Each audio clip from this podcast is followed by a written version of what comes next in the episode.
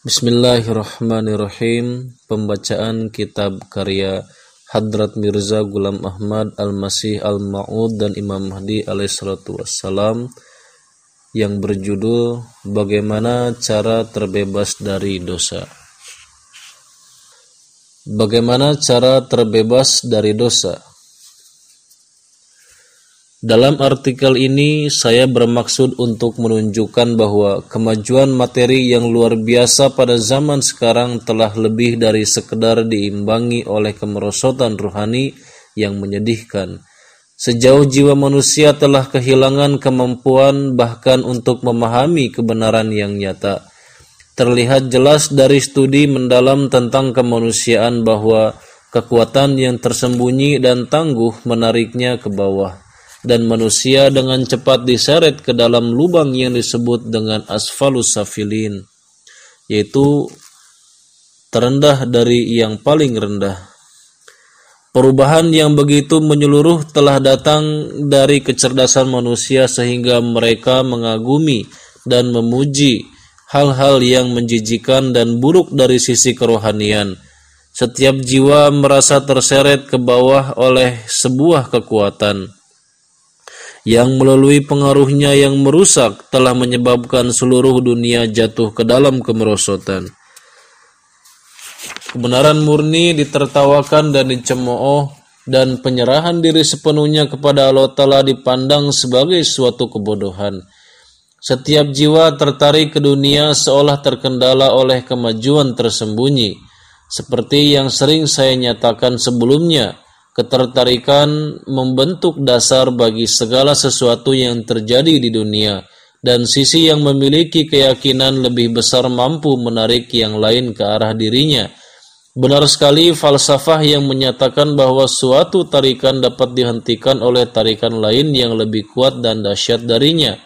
Untuk itulah tidaklah mungkin bagi dunia ini yang ditarik ke bawah oleh kekuatan tarikan dasar untuk bangkit kembali, terkecuali kekuatan yang berlawanan muncul dari langit untuk memperkuat keyakinan manusia dan untuk menunjukkan kepada mereka bahwa ada lagi sukacita yang substansial dan abadi dalam penyerahan kepada hukum-hukum Allah Ta'ala daripada dalam pemenuhan nafsu duniawi dan untuk meyakinkan mereka bahwa pelanggaran lebih buruk daripada kematian Cahaya keyakinan samawi ini diberikan kepada manusia melalui matahari, yaitu imam pada masa itu, dan kegagalan untuk mengenali imam tersebut sama dengan mati jahiliyah atau dalam ketidaktahuan. Orang yang berpikir bahwa ia tidak membutuhkan sumber cahaya sejati tersebut tertipu, karena dia menetapkan dirinya melawan hukum-hukum Allah Ta'ala yang tidak dapat diubah, Mata manusia meskipun di dalamnya terdapat sinar tidak dapat melihat tanpa matahari. Matahari adalah sumber cahaya yang turun dari langit dan menerangi bumi yang tanpa yang tanpanya mata kita buta. Barang siapa yang mencapai keyakinan melalui cahaya samawi ini, maka ia akan tertarik kepada kebaikan dan adalah wajar jika terjadi saling tarik-menarik antara tarikan bumi dan tarikan bumi dan samawi yang satu menariknya menuju kebajikan dan yang lainnya menuju keburukan. Yang satu akan mendorongnya menuju timur dan yang lainnya menuju barat.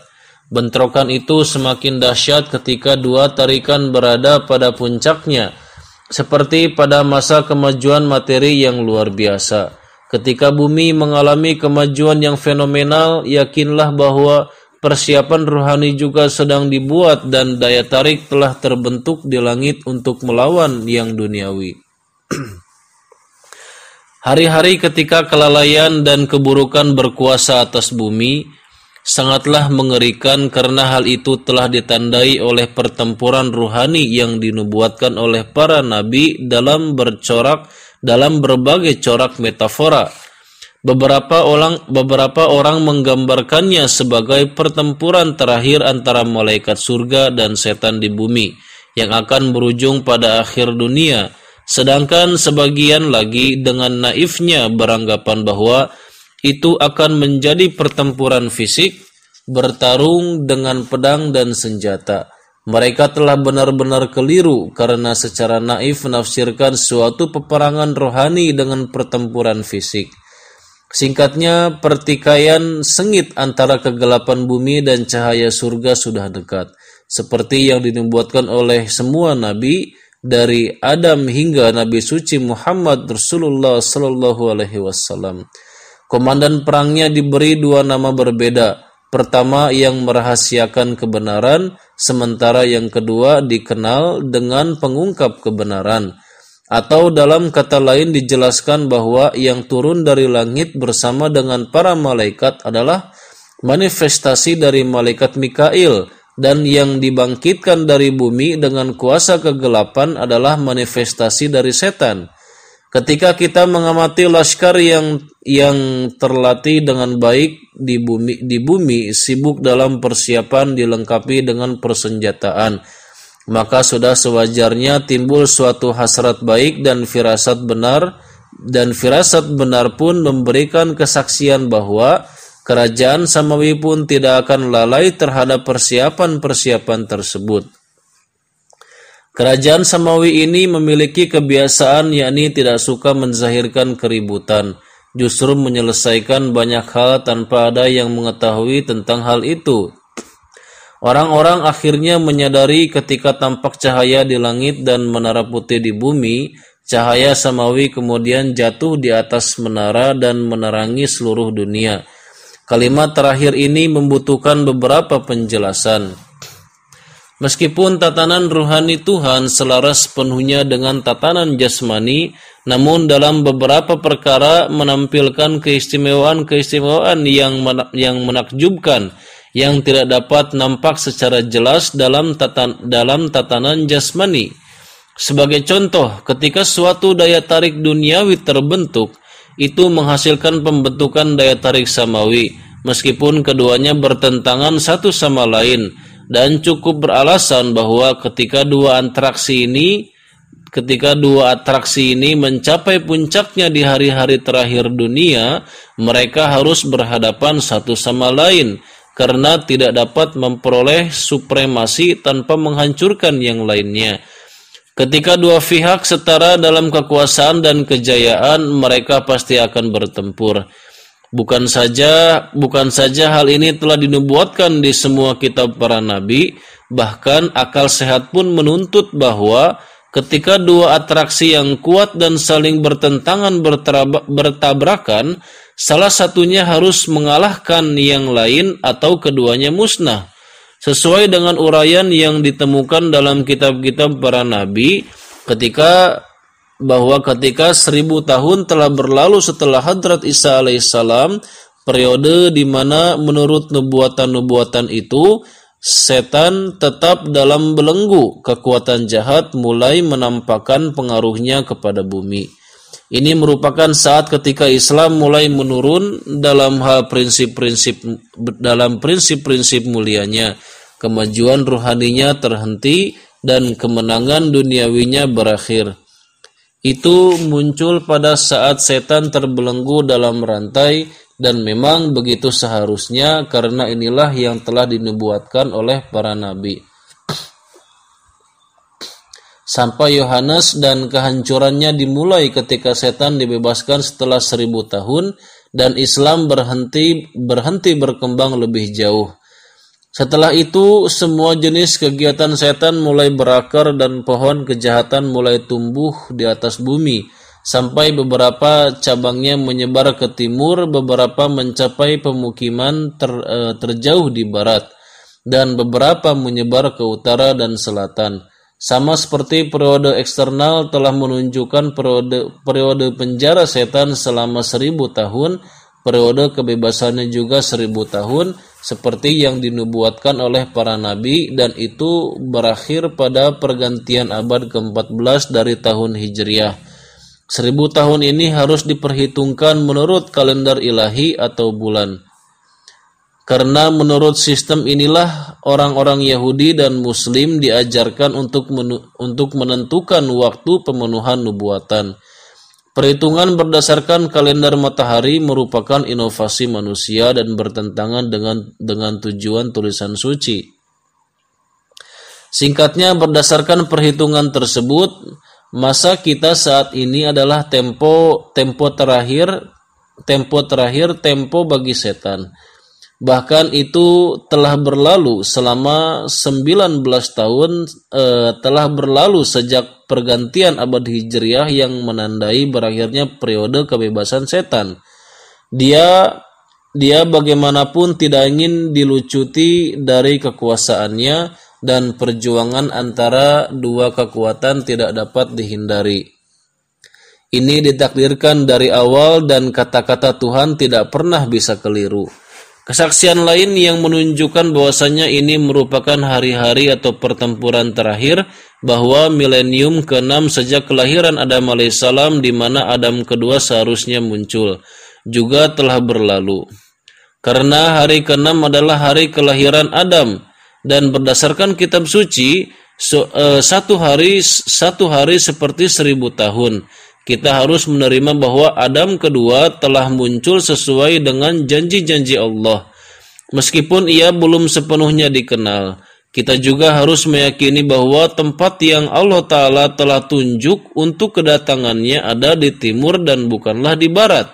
Karena Adam diberi tempat tinggal di taman ke arah timur, di taman ke arah timur. Dikutip dari Kejadian pasal 2 ayat 8. Jadi Adam kedua juga harus muncul di negara timur untuk mempertahankan kesamaannya dengan yang pertama. Umat Islam dan Kristen sama-sama diwajibkan untuk menerima hal ini, kecuali tentu saja mereka cenderung tidak percaya. Dengan demikian tidak akan ada kesulitan dalam memahami kebenaran karena cukup jelas bahwasanya ini adalah waktu untuk pertempuran terakhir antara cahaya dan kegelapan Kekuatan kekuatan kegelapan mengarahkan kekuatan tertinggi mereka dan tidak dapat menaruh harapan agar kegelapan tersebut dapat didaklukan dengan cara lain tanpa melalui cahaya yang turun langsung dari langit.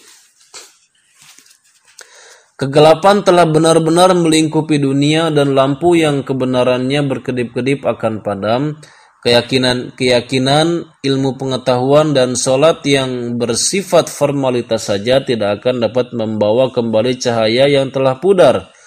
Bisakah orang buta menuntun orang buta? Bisakah kegelapan menghilangkan kegelapan? Tentu tidak. Sebuah menara, sebuah menara baru harus dibangun di atas bumi yang menjulang di atas tempat tinggal yang rendah sehingga lentera samawi dapat ditempatkan di atasnya dan seluruh dunia dapat diterangi oleh cahayanya. Bagaimana mungkin cahayanya mencapai tempat yang jauh kecuali ditempatkan di tempat yang tinggi? Apa yang disimbolkan oleh menara? Menara memper, menara merepresentasikan jiwa suci, murni dan teguh yang diberikan kepada manusia sempurna yang layak menerima cahaya samawi dan makna ini melekat pada kata menara itu sendiri. Ketinggian menara menandakan tekad yang tinggi dari orang-orang itu, dari orang-orang seperti itu. Kekuatan kekuatannya menandakan ketabahan yang ia tunjukkan pada saat menghadapi cobaan dan putihnya yang murni melambangkan ketidakbersalahannya yang akhirnya harus ditegakkan. Dan ketika semua ini terjadi, yaitu ketika kebenarannya telah ditegakkan dengan argumen, ketabahan, ketekunan, kesabaran, dan ketekunannya telah menjadi jelas seperti menara yang bersinar. Periode kedatangan pertamanya yang ditandai dengan cobaan dan kesengsaraan berakhir dan waktunya sekarang sudah matang baginya untuk tampil dalam kemuliaan. Keruhanian yang dipenuhi dengan kemuliaan ilahi turun ke dalam wujud yang tegak seperti yang tegak seperti menara dan meng, dan meng, dan menginvestasikannya dengan kekuatan ilahi dengan izin Allah taala. Semua ini terjadi dalam kedatangannya yang kedua dan kedatangan Hadrat Masih Maud alaihissalatu wassalam dalam corak yang khas merupakan gambaran sempurna dari hakikat tersebut. Riwayat-riwayat yang lazim di kalangan muslim yang menyatakan bahwa Masih Maud akan turun di dekat menara hanya dimaksudkan untuk menunjukkan bahwa kedatangannya akan menjadi sesuatu yang mulia dan disertai kekuatan ilahi. Langit menahannya sampai waktu yang ditetapkan Tuhan untuk kedatangannya, tetapi ini tidak berarti bahwa dia tidak hadir tidak hadir secara fisik di bumi sebelum itu. Ini juga merupakan kebiasaan Allah Ta'ala bahwa dia menggunakan ilustrasi fisik untuk menjelaskan beberapa hal rohani. Tempat ibadah di Baitul Muqaddas, yaitu di Yerusalem, dan Ka'bah di Mekah, misalnya berfungsi sebagai simbol manifestasi rohani. Dalam konteks inilah syariat Islam berbicara bahwa masih maut akan turun pada atau dekat menara di sebuah negara yang terletak di sebelah timur Damaskus, persis seperti Adam diberi tempat tinggal di timur. Tidak ada salahnya jika menara fisik juga dibangun sebelum sebelum kedatangannya yang penuh kemuliaan itu. Pada kenyataannya disebutkan dalam hadis bahwa sebuah menara akan dibangun sebelum kedatangan hadrat eh, hadrat Masih Maud dan itu akan berfungsi sebagai tanda kemunculannya yang mulia. Telah ditakdirkan bahwa masih maut akan muncul dalam dua fase. Yang pertama akan biasa-biasa saja, dipenuhi dengan segala macam cobaan dan masa-masa penderitaan. Ketika tiba masa tersebut akan diikuti oleh periode kemuliaan dan pasti sebelumnya menara dibangun untuk menggenapi hadis yang mengatakan bahwa Menara, menara fisik akan menjadi refleksi dari ruhani. Dunia tidak akan mengenalinya karena ia tidak berasal dari dunia. Dunia juga tidak akan mencintainya karena dunia pun tidak mencintai Tuhan, tidak mencintai Tuhan yang darinya ia berasal. Walhasil pada kedatangan pertamanya ia mesti menghadapi cobaan dan penganiayaan dan berbagai tuduhan dilontarkan padanya. Sebagaimana tertulis dalam nubuatan islami bahwa pada awalnya Masih Maud akan ditolak dan orang-orang bodoh akan bersikap jahat terhadapnya dan kejahatan akan sampai pada puncaknya. Setelah menyerangnya secara zalim, mereka akan beranggapan bahwa mereka telah berbuat amal soleh, dan yang lainnya akan menyiksanya lalu menganggap tindakannya itu akan membuat Tuhan bahagia. Dengan demikian, ia akan mengalami setiap jenis kesengsaraan, sehingga akan tibalah saat kedatangannya yang mulia, eh, kedatangannya yang mulia yang telah ditakdirkan oleh Allah Ta'ala. Orang-orang yang berhati tulus akan dibukakan matanya dan dengan sendirinya akan merenungkan jenis penipu apa ini? Jenis penipu apa ini yang tidak dapat ditaklukkan? Mengapa alih-alih kepada kita Tuhan malah menolongnya?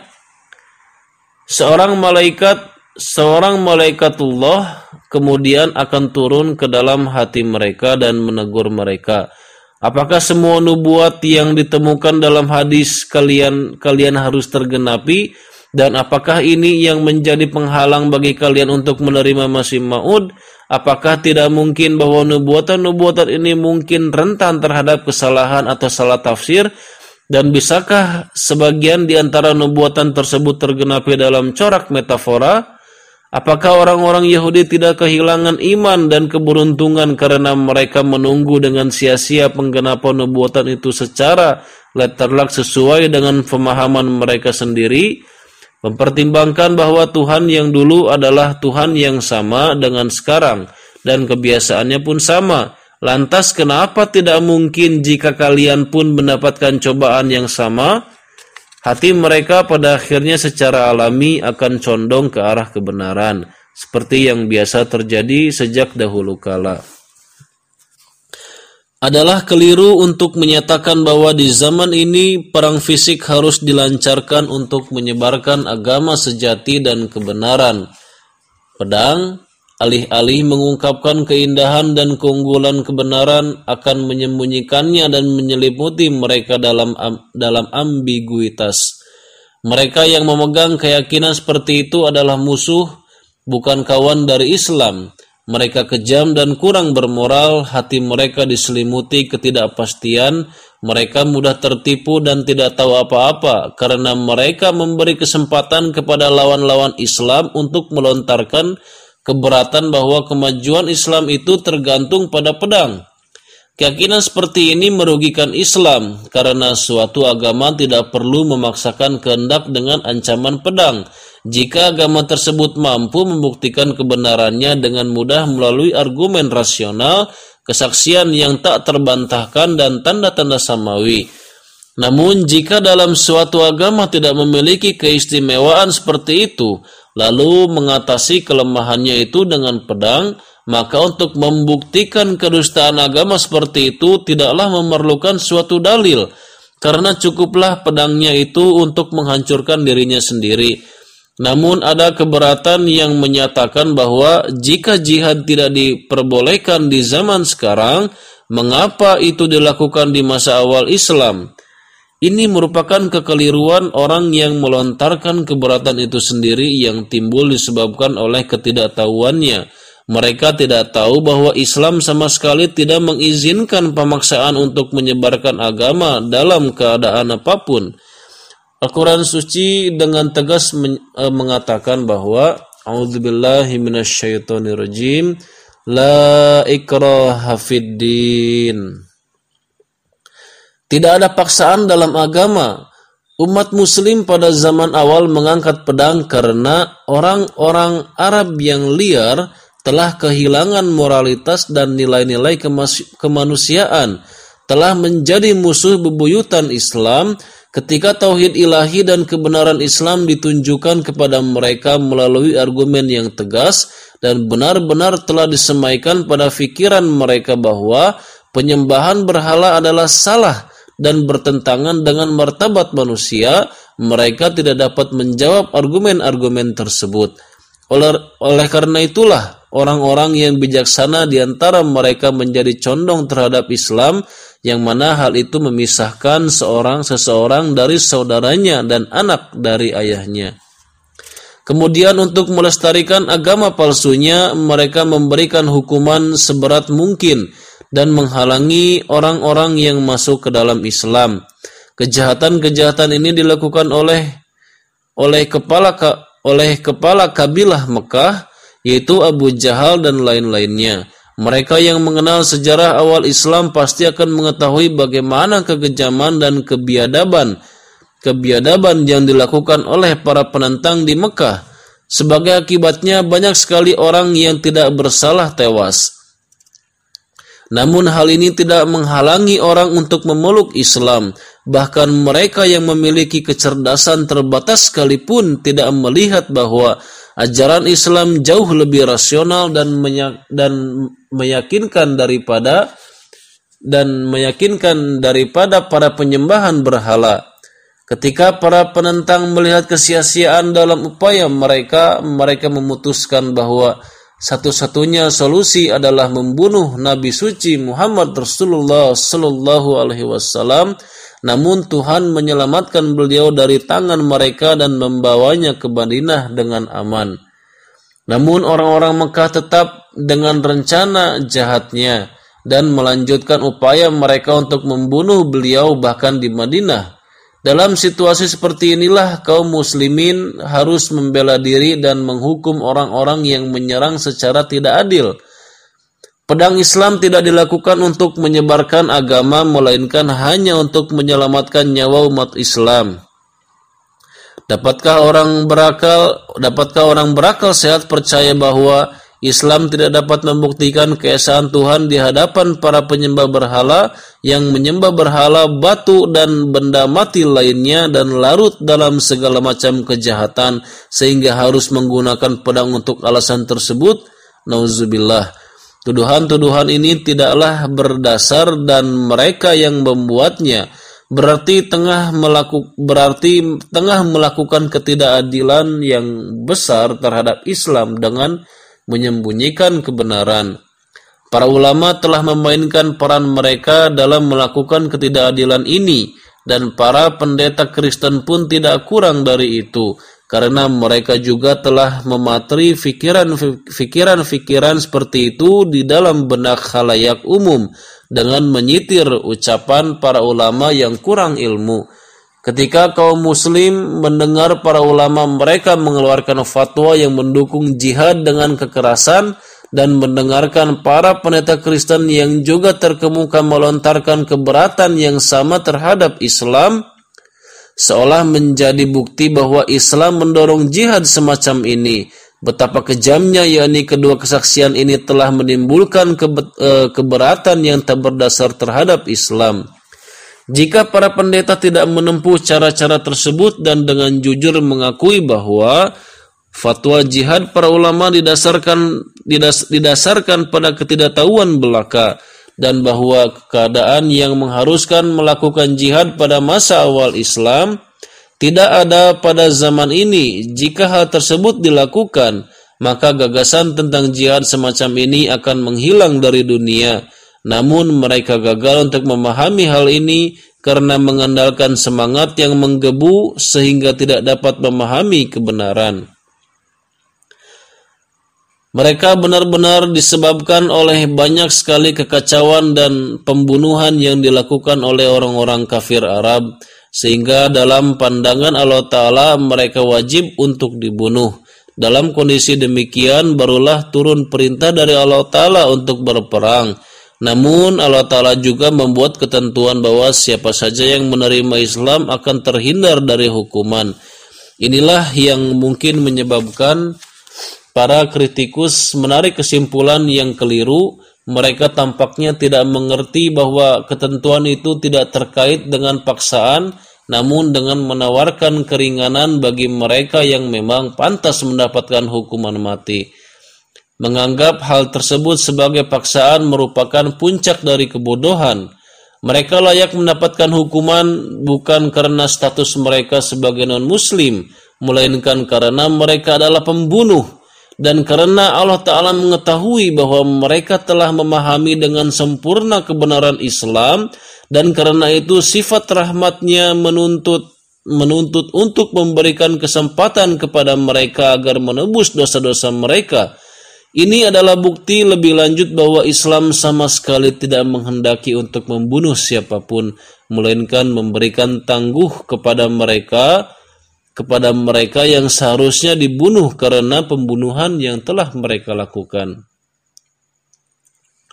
Kesulitan yang dihadapi oleh umat muslim pada zaman itu adalah sikap intoleransi yang terdapat dalam setiap kaum sedemikian rupa sehingga jika ada anggota suatu kaum yang masuk Islam, maka orang tersebut akan segera dieksekusi atau atau akan hidup dalam ketakutan dan ancaman. Dalam corak demikian, Islam pun terpaksa harus menegakkan kedamaian.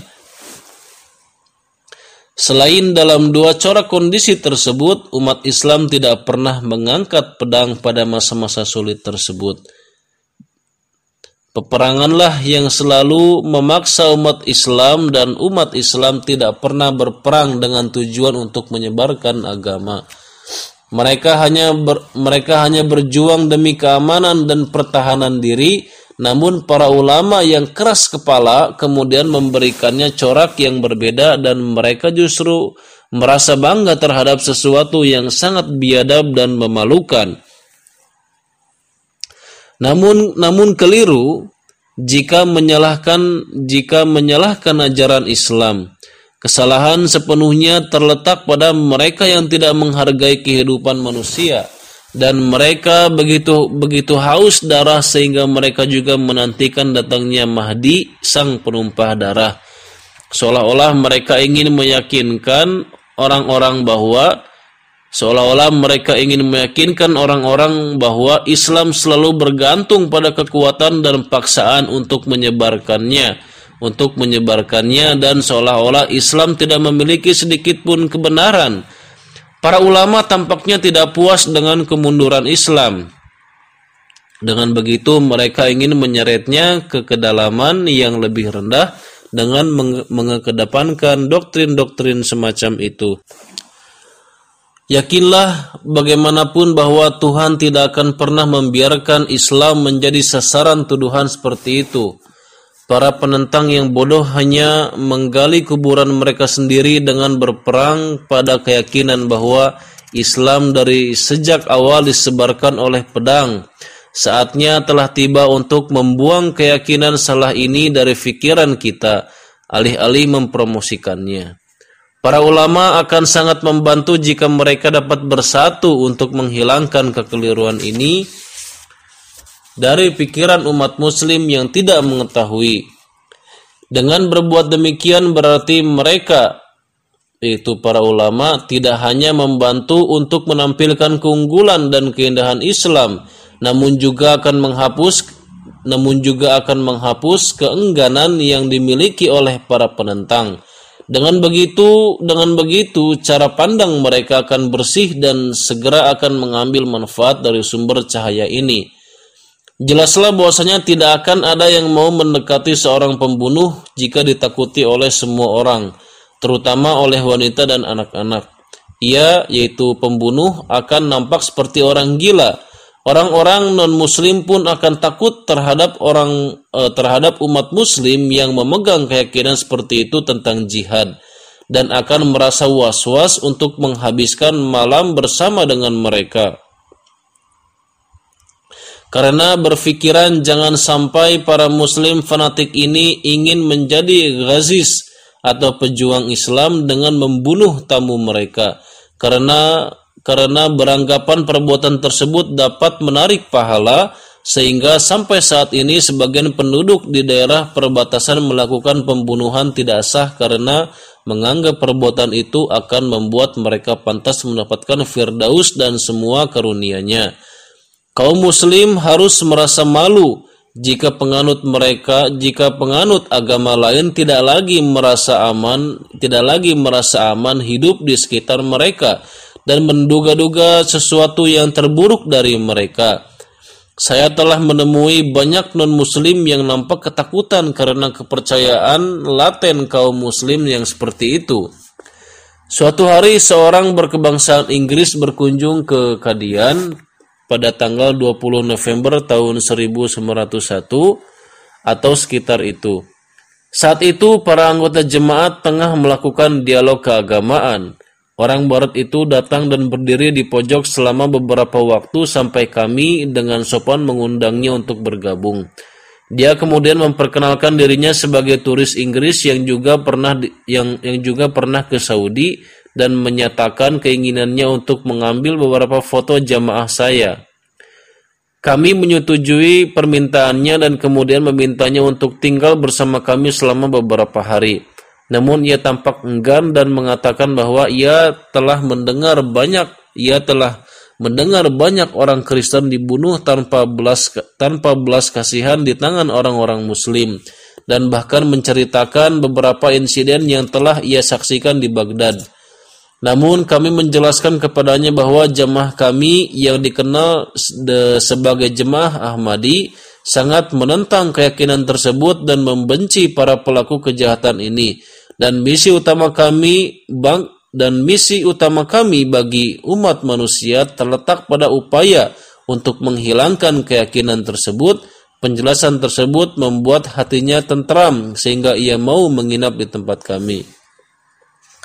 Tujuan menceritakan kejadian tersebut adalah untuk menunjukkan bahwa keyakinan yang bertentangan dengan ajaran Islam yang sejati seperti itu telah mengubah citra Islam di mata penganut agama lain dan juga menyebabkan mereka menyimpan kecurigaan dan kebencian terhadap muslim.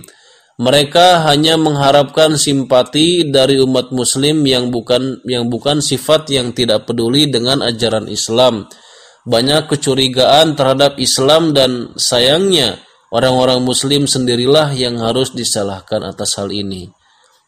Apakah ada dosa yang lebih besar daripada membuat dunia luput dari dari keberkatan Islam seperti yang dilakukan oleh para ulama seperti itu dan para pengikutnya?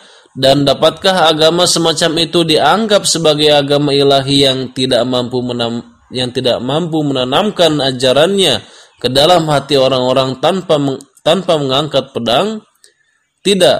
Agama yang benar adalah agama yang argumennya tidak tak terbantahkan dan keunggulan batinnya sendiri bertindak sebagai pedang dan itu tidak membutuhkan pedang yang terbuat dari baja. Kerusakan-kerusakan seperti inilah yang setiap saat menuntut untuk untuk terlahirnya seorang reformer. Jika kita merenungkan kondisi intern Islam, maka kondisinya sedemikian mengerikan seolah-olah telah terjadi gerhana dan cahayanya hampir sepenuhnya hilang. Hanya tersisa sedikit saja. Kondisi umat muslim memprihatinkan. Mereka telah melakukan kesalahan tidak hanya dalam keyakinan, namun juga dalam praktik mereka. Mereka telah mengarang beberapa hadis yang tidak hanya mempengaruhi karakter mereka, namun juga bertentangan dengan hukum ilahi. Misalnya, hukum ilahi telah menetapkan tiga hak asasi manusia. Yang pertama adalah seseorang tidak boleh membunuh orang yang tidak bersalah. Yang kedua, seseorang tidak boleh mencoreng kehormatan orang lain dan yang ketiga, tidak boleh mengambil harta orang lain yang bukan haknya. Namun saya menyaksikan ada sebagian umat muslim yang melanggar ketiga perintah tersebut mereka membunuh orang yang tidak bersalah dan tidak takut kepada Tuhan. Bahkan para ulama mereka yang kurang ilmu mengeluarkan fatwa-fatwa yang menghalalkan untuk memikat atau menawan wanita dari agama lain yang mereka anggap kafir dan menjadikannya sebagai istri. Demikian pula mereka menganggap sah untuk merampas harta milik orang kafir melalui melalui penggelapan atau pencurian. Renungkanlah bahwa betapa berbahayanya kondisi suatu agama yang di dalamnya timbul kerusakan-kerusakan sedemikian banyaknya dan terdapat para ulama yang mengeluarkan fatwa seperti itu. Semua ini adalah perbuatan orang-orang egois yang secara keliru menghubungkan ajaran-ajaran semacam itu dengan Tuhan dan Rasul-Nya. Mereka harus menanggung beban semua dosa yang dilakukan oleh orang-orang muslim yang lugu mereka seperti serigala berbulu domba, menipu orang, menipu orang-orang dan mereka adalah racun namun berpura-pura menjadi penangkal yang luar biasa. Mereka memendam kebencian terhadap Islam dan makhluk Tuhan dan hati mereka kosong dari rasa belas kasih dan simpati, namun mereka berpura-pura sebaliknya. Khutbah mereka menyesatkan dan mementingkan kemaslahatan pribadi sendiri, mereka datang ke masjid menyamar sebagai orang suci sambil menyembunyikan karakter mereka yang fasik. Kondisi seperti ini bukanlah gambaran suatu negara mana pun, kota atau sekte, melaku, e, melainkan seluruh dunia muslim penuh dengan orang-orang yang menyebut diri mereka ulama, berpakaian jubah maulwi, mereka berusaha untuk menampakkan raut muka yang soleh agar dianggap sebagai orang suci dan mukaddas namun perbuatan mereka memberikan kesaksian bagaimana sifat dan karakter mereka yang sebenarnya. Mereka tidak menginginkan kesalehan atau kasih sayang menyebar di dunia karena karena ini akan merugikan kepentingannya sendiri. Walhasil Islam kini telah terperangkap terperangkap dalam kesulitan yang besar Sebagian besar hati telah mati dan tidak ada gerakan sedikit pun menuju kebenaran. Jalur moderasi telah ditinggalkan dan bahkan ada sekte yang menyembah kuburan-kuburan dan melakukan tawaf di sekitarnya seperti yang dilakukan seperti yang dilakukan di sekitar Ka'bah. Mereka meyakini arwah orang-orang yang diyakini suci oleh mereka sedemikian berkuasa, seolah-olah kuasa tersebut telah dianugerahkan kepada mereka oleh Allah Ta'ala. Sebagian besar tempat keramat dibangun di sekitar makam dan penjaganya meminta para pengikutnya untuk menyembahnya. Jika dimintakan mujizat, maka penjaganya menceritakan banyak sekali karomah penghuni kubur tersebut. Padahal satu pun tidak ada buktinya. Mereka menganggap penyembahan kubur sebagai esensi Islam dan umat muslim lainnya sesat. Sementara orang-orang ini telah sedemikian rupa bersikap berlebihan, sedangkan pihak kedua sebaliknya yakni telah melampaui batas dalam pengingkaran, sampai-sampai tidak hanya derajat kewalian, bahkan kenabian pun dalam pandangan mereka tidak ada artinya. Mereka menolak mukjizat, mencemooh dan menjelek dan dan mengejeknya dan menganggap wahyu sebagai buah pikiran si penerimanya yang dihasilkan dari kejeniusan yang melekat. Mereka menganggap nubuatan yang notabene bukan hasil dari pandangan masa depan seseorang dan dan semata-mata murni merupakan kabar gaib adalah mustahil. Mereka mempercayai bahwa tidak ada wahyu yang diturunkan oleh Allah Ta'ala, tidak juga terdapat kebenaran dalam mukjizat atau nubuatan. Kuburan orang mati hanyalah gundukan tanah yang tidak memiliki hubungan dengan jiwa Hari kebangkitan adalah mitos yang berasal dari zaman ketidak ketidaktahuan dan yang mengkhawatirkan tentang akhirat adalah kegilaan kegilaan belaka. Mereka percaya bahwa semua semua kebijaksanaan terletak pada perolehan materi. Ikutilah serta tirulah mereka yang tak kenal lelah dalam mengejar dunia Sikap ekstrim di sini berkaitan dengan kenabian dan kebangkitan. Namun selain dari itu, kita temukan sikap yang berlebihan juga dalam perilaku keseharian mereka, yakni berlebihan dalam ucapan, tindakan, moral, pernikahan, perceraian, penghematan, mufakat, kemarahan, bebas, belas kasihan, balas dendam, ataupun pengampunan. Jadi kaum tersebut tengah dilanda topan ketidaksopanan yang aneh. Ketidaktahuan mereka tidak terbatas dan pelanggaran mereka tidak mengenal batas. Jika kaum yang memegang jan, jika kaum yang memegang panji tauhid dan sederhana ini telah sampai sedemikian rupa melewati batas, lantas apakah ada gunanya meretapi kondisi penganut agama lain? Orang-orang Kristen menghuni bagian dunia yang dikenal dengan kecakapan intelektualnya. Ini seharusnya menjadi sumber harapan besar, namun dengan menyesal saya katakan bahwasanya mereka telah menyia-nyiakan pengetahuan mereka tentang sains dan filsafat ketika menyangkut masalah agama dan ketauhidan. Ketika kita melihat proyek duniawi dan dan metode sistematis sistematis mereka dan bagaimana mereka menciptakan industri baru hampir setiap hari. Namun ketika mengamati pemahaman menyedihkan mereka tentang Tuhan dan bagaimana mereka menganggap manusia yang lemah sebagai Tuhan semesta alam sungguh mengherankan melihat bagaimana intelek mereka dapat bekerja dengan sangat baik dalam hal-hal duniawi namun justru gagal sepenuhnya dalam mengenali Tuhan. Jika kita merenungkan perbedaan antara umat Muslim dan Kristen dalam hal sikap berlebihan, maka diketahui bahwa banyak sekali di kalangan Muslim yang merampas hak-hak manusia, sedangkan di kalangan Kristen terdapat orang-orang yang merampas hak-hak Tuhan. Orang-orang Muslim tidak lagi memiliki cinta dan kasih sayang bagi sesama makhluk disebabkan oleh disebabkan oleh kesalahpahaman mereka tentang jihad telah membuat mereka keras hati. Sehingga orang yang ganas di antara mereka dengan mudah membunuh orang-orang yang tidak bersalah untuk keuntungan pribadi yang sepele atau karena gejolak hawa nafsu syaitani. Juga tidak segan-segan untuk menghina orang atau merebut harta mereka dengan mengabaikan hak asasi manusia yang hakiki ini, mereka menodai citra kemanusiaan. Adapun orang Kristen, mereka telah merampas hak-hak Tuhan dengan berbagai cara.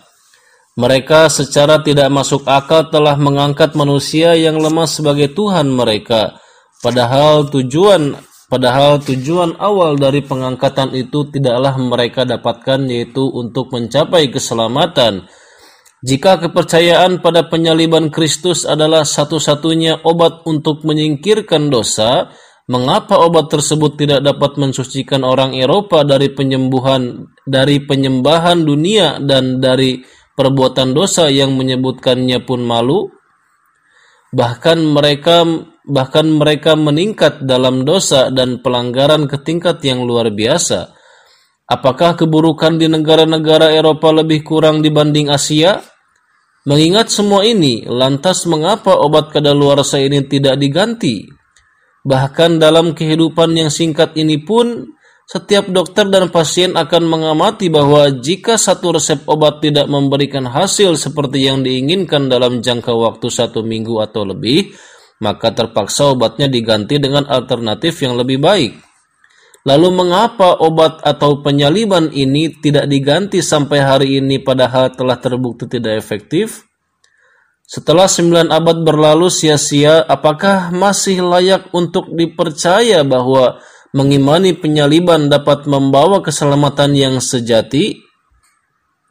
Meskipun sampai saat ini tidak ada tanda-tanda seperti itu, namun apakah bijak untuk tetap berharap bahwa akan tiba masanya ketika orang-orang Kristen akan menjauhi kejahatan dan mabuk-mabukannya lebih baik dari penganut agama lainnya?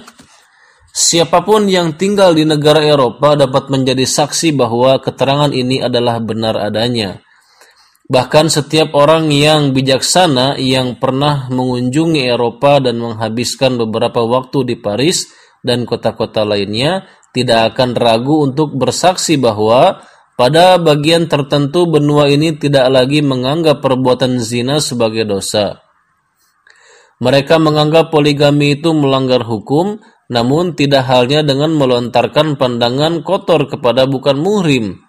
Di Prancis, kita akan mendapati ribuan wanita yang tidak merasa perlu untuk menikah.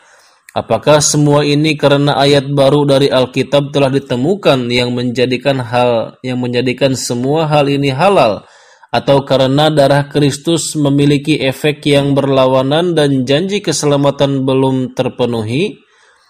Faktanya adalah bahwa resep obat ini tidaklah berhasil karena secara rohani tidak ada kaitan antara kematian seseorang dengan keselamatan yang diperoleh orang lain. Agaknya semua semua berkat berasal dari Tuhan yang hidup, bukan yang mati, dan cahaya bersinar ketika matahari terbit, bukan ketika terbenam. Kegelapan Kegagalan obat ini untuk mensucikan diri dari dosa juga memalsukan ajaran bahwa anak Tuhan menyerahkan hidupnya untuk tujuan ini.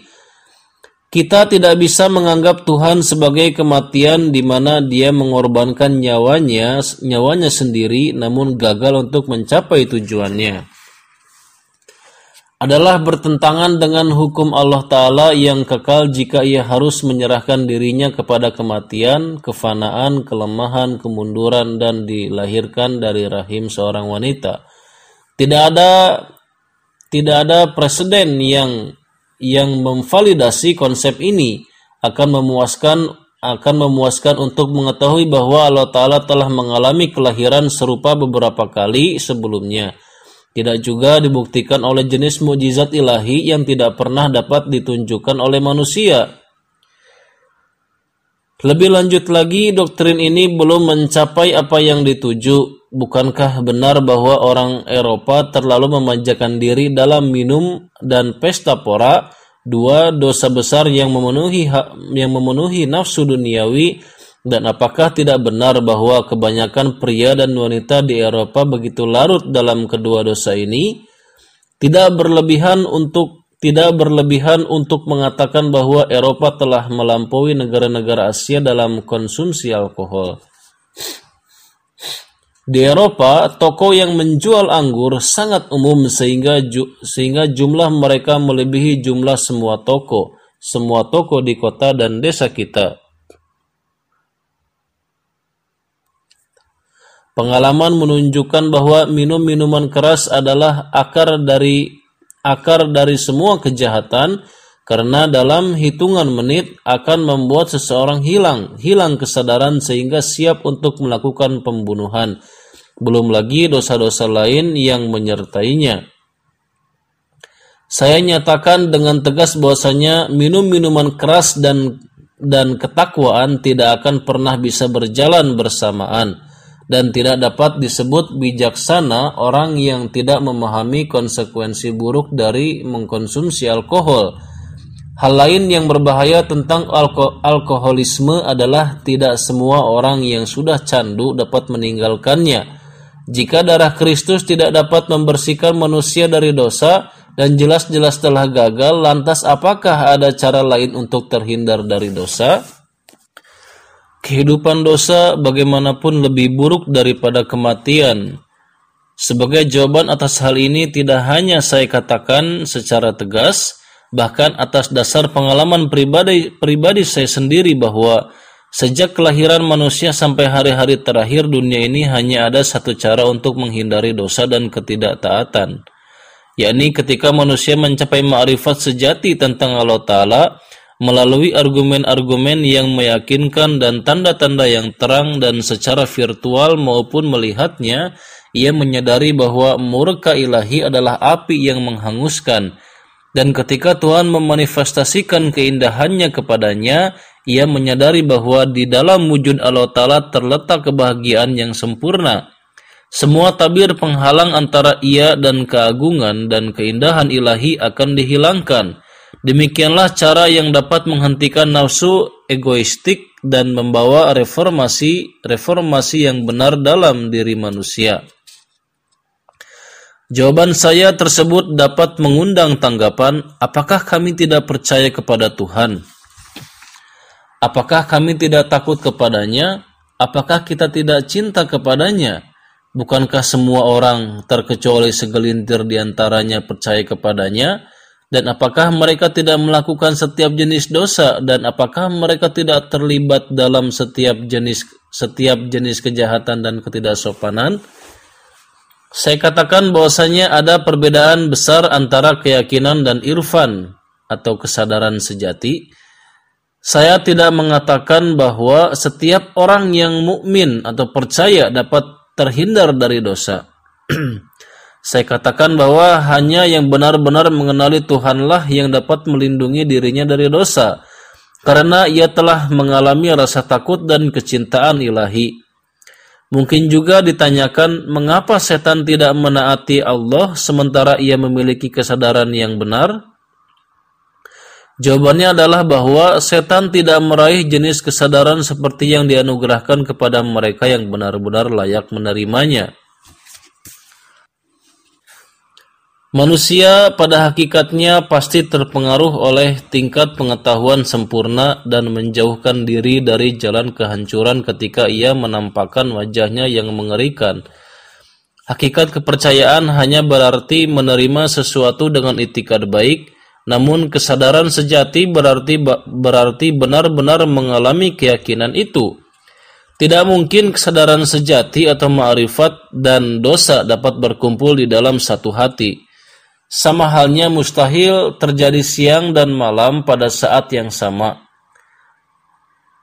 Pengalaman sehari-hari kita menunjukkan bahwa kita segera tertarik pada hal-hal yang terbukti bermanfaat dan jika sesuatu terbukti memberikan mudorot, maka segera menghindarinya. Misalnya jika Anda tidak tahu bahwa benda yang Anda pegang adalah racun arsenik dan Anda membayangkan bahwa itu hanyalah gula atau obat lain yang berguna, Anda tidak akan ragu untuk mengonsumsinya dalam takaran 10 atau bahkan 20 gram, 20 gram.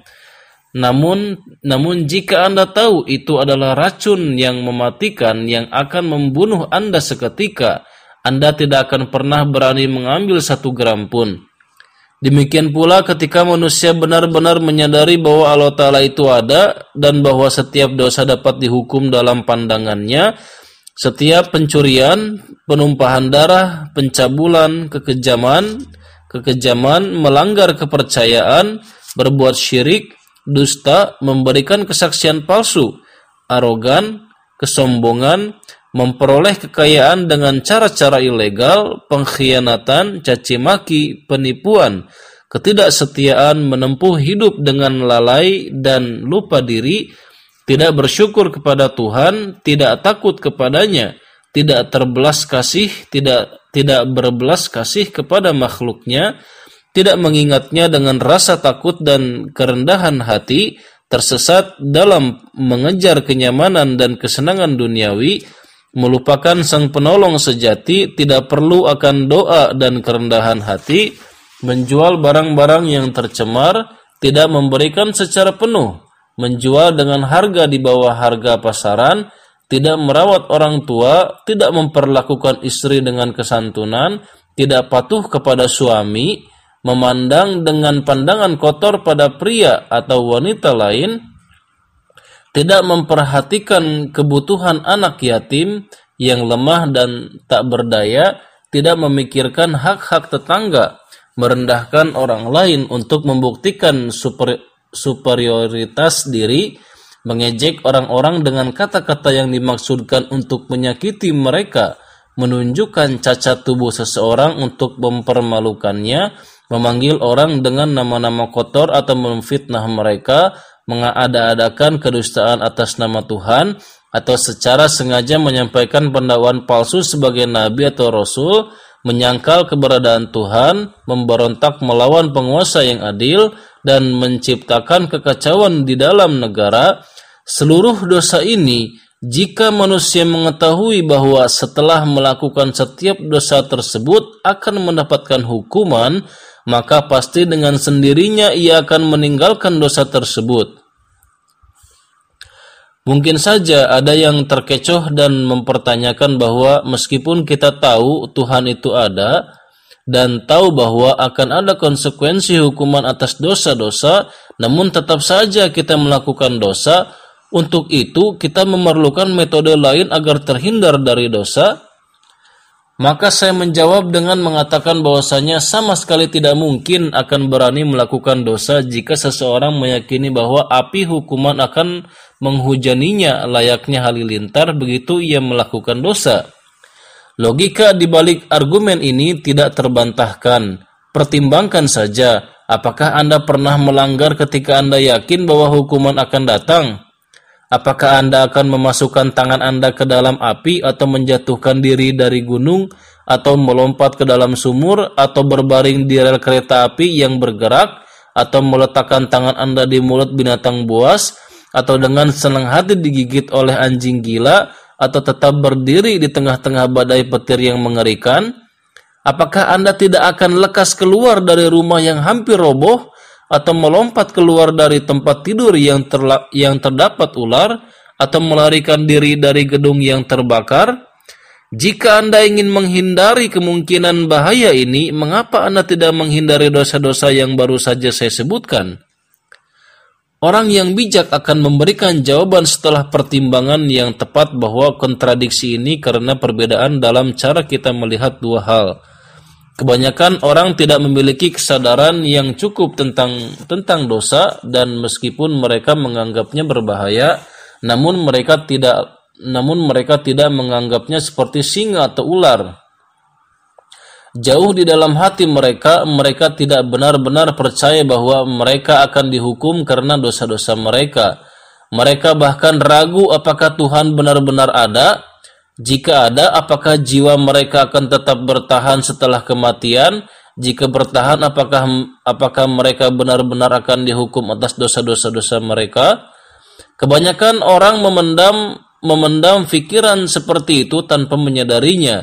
Namun pada saat yang sama mereka mereka menghindari semua bahaya yang telah saya sebutkan di atas karena mereka takut mati jika mereka mendekatinya. Dan jika mereka berhadapan langsung dengan bahaya semacam itu mereka tidak akan membuang waktu untuk melarikan diri darinya.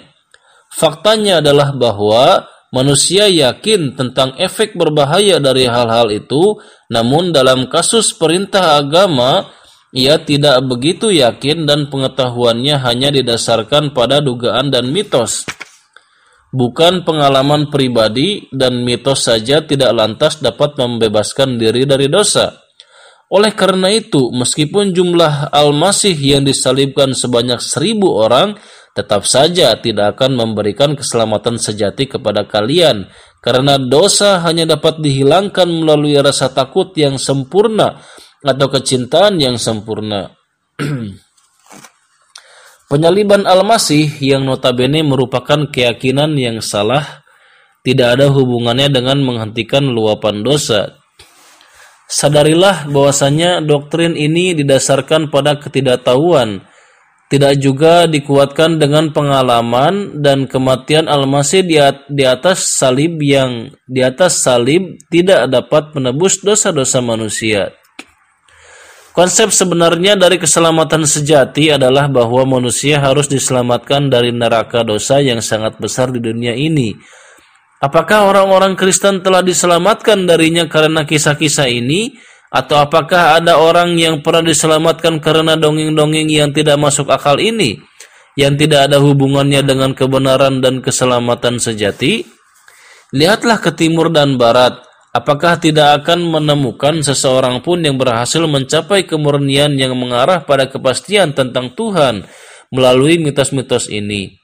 Kesucian seperti itu tidaklah hanya membuat manusia menolak dosa, bahkan kelezatan akan kebenaran bahkan kelezatan akan kebenaran akan menjadi serupa dengan buah surga dan jiwanya mengalir seperti air menuju singgah sana Tuhan dan cahaya turun dari langit yang menghalau semua kegelapan egoistik.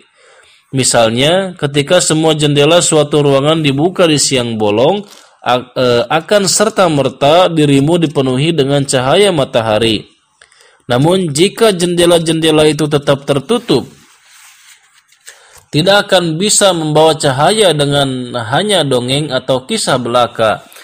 Seseorang harus berdiri dan membuka jendela supaya cahaya dapat menerangi dirimu dan rumahmu. Demikian juga dengan hanya memikirkan air saja, air saja tidak bisa memuaskan dahaga seseorang. Untuk itu, seseorang harus dengan cara apa pun meraih air dan, mendek dan mendekatkan mulutnya dengan bibir sumber mata air. Baru ia akan dapat memuaskan dirinya dengan air air yang memuaskan dahaga dan memadamkan api dosa lain api dosa tidak lain adalah keyakinan di kolom langit ini tidak ada yang dapat membantu tidak ada tidak ada yang dapat membantu Anda dalam hal ini selain hal tersebut. Tidak ada salib yang dapat menebus dosa Anda dan tidak ada darah yang dapat menahan Anda dari gejolak hawa nafsu karena hal tersebut tidak ada kaitannya dengan keselamatan sejati. Cobalah untuk memahami memahami fakta dan renungkan kebenaran. Seperti halnya Anda mencoba resep obat duniawi, coba jugalah resep ini. Dengan begitu Anda akan segera menyadari bahwa tidak ada cahaya yang dapat melepaskan kalian dari kegelapan jiwa selain dari keyakinan sejati. Begitu juga tidak ada yang dapat membersihkan Anda dari kotoran batin selain selain dari selain dari mur, eh, selain dari air murni basirat atau pandangan rohani yang sempurna dan tidak ada yang dapat menenangkan rasa pantas hati, rasa panas hati Anda selain dari air jernih eh, air jernih pandangan ilahi.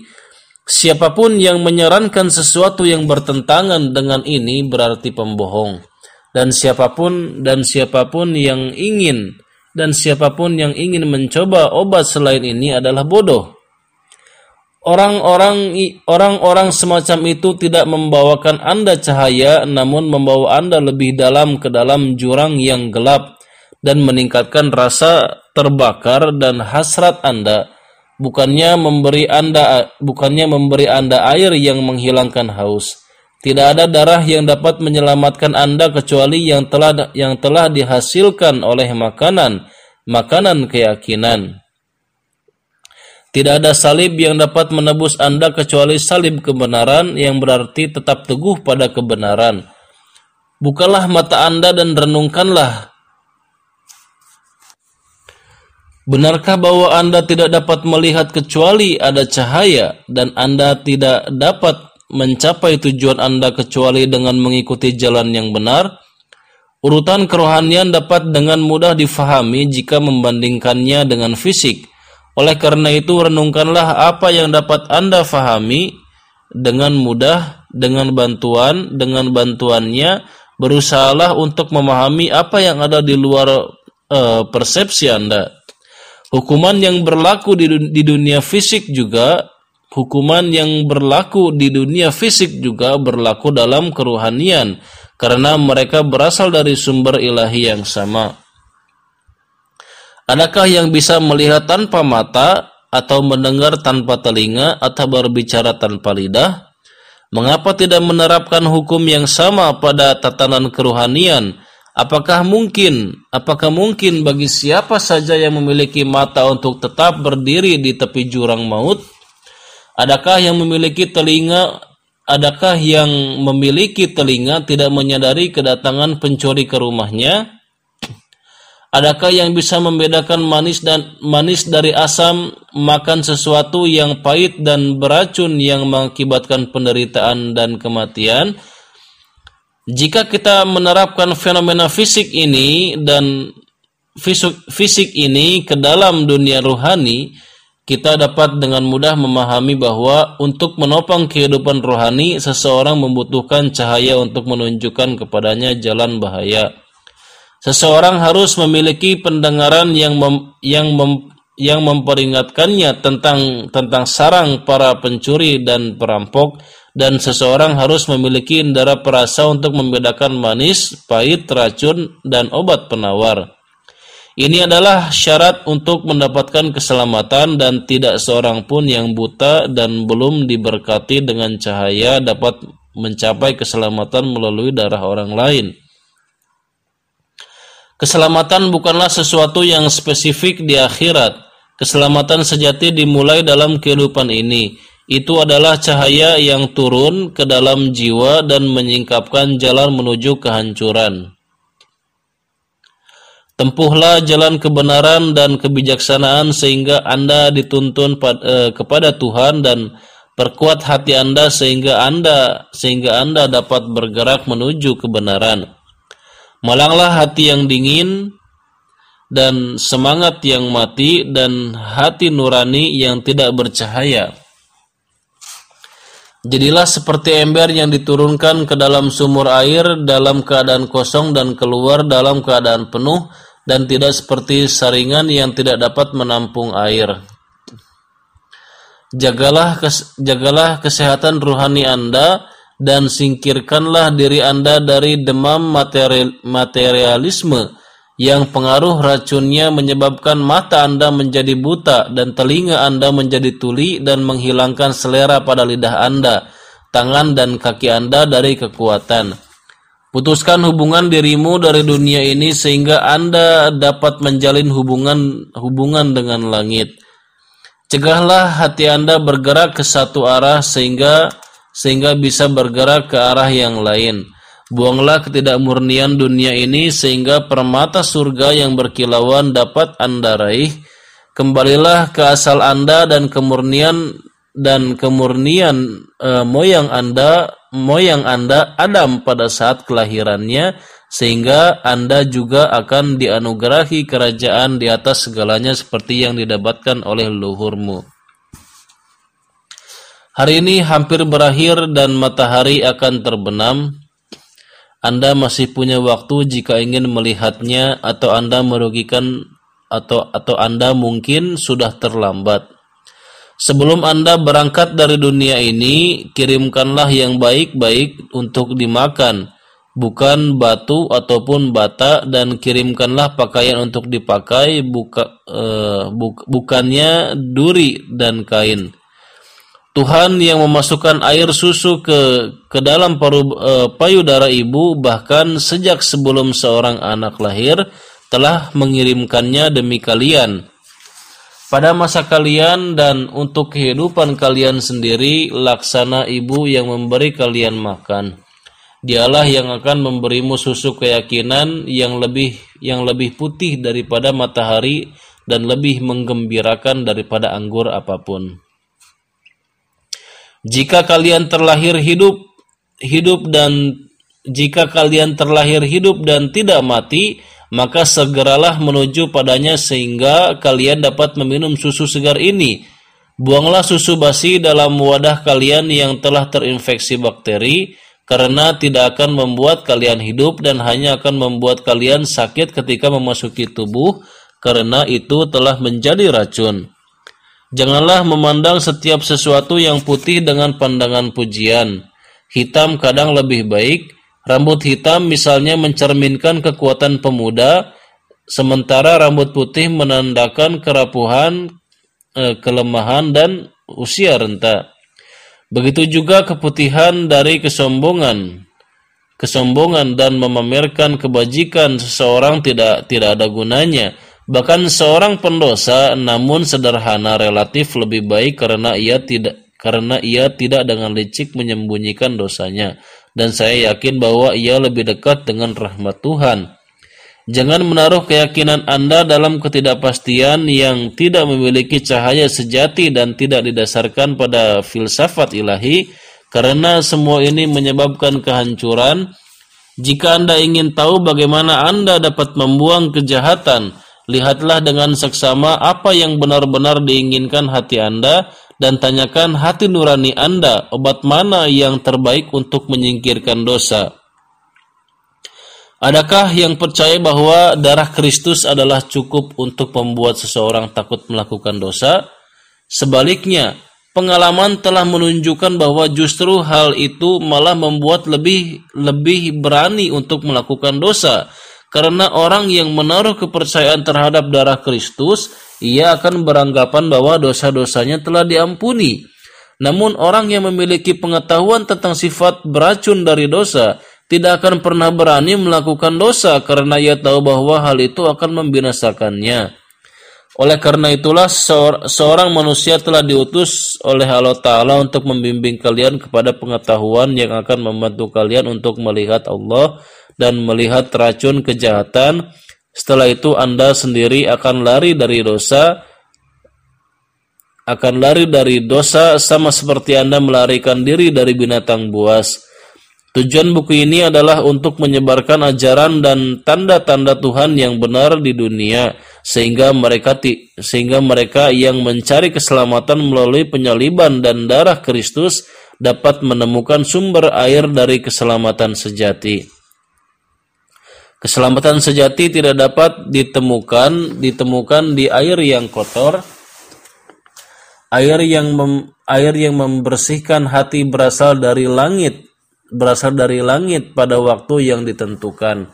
Dan sungai yang membawanya terbebas dari kotoran dan airnya yang bersih murni digunakan oleh manusia. Sungai yang telah berhenti mengalir dan airnya tidak bergerak tidak dapat menikmati kemurnian seperti itu karena tercampur dengan lumpur dan kotoran hewan. Hati yang telah di hati yang telah diberkati dengan pengetahuan tentang Tuhan dan dengan keyakinan adalah seperti sungai yang mengalir penuh yang mengairi yang telah mengairi semua ladang di jalannya dan yang airnya sejuk dan jernih membawa kedamaian dan keselamatan bagi hati mereka yang membawa bagi hati mereka yang membara.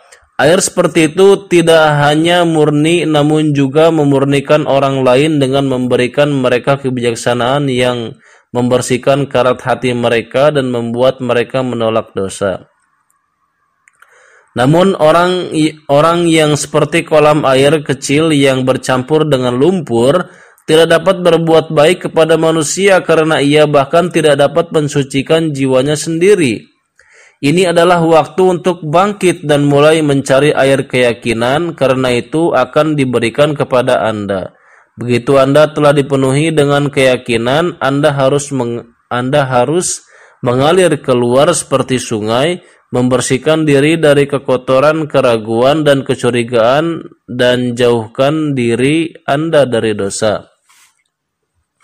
Ini adalah air yang akan membasuh semua jejak dosa dan menyucikan hati Anda dan memper, dan mempersiapkan Anda untuk membentuk diri Anda seperti citra Allah.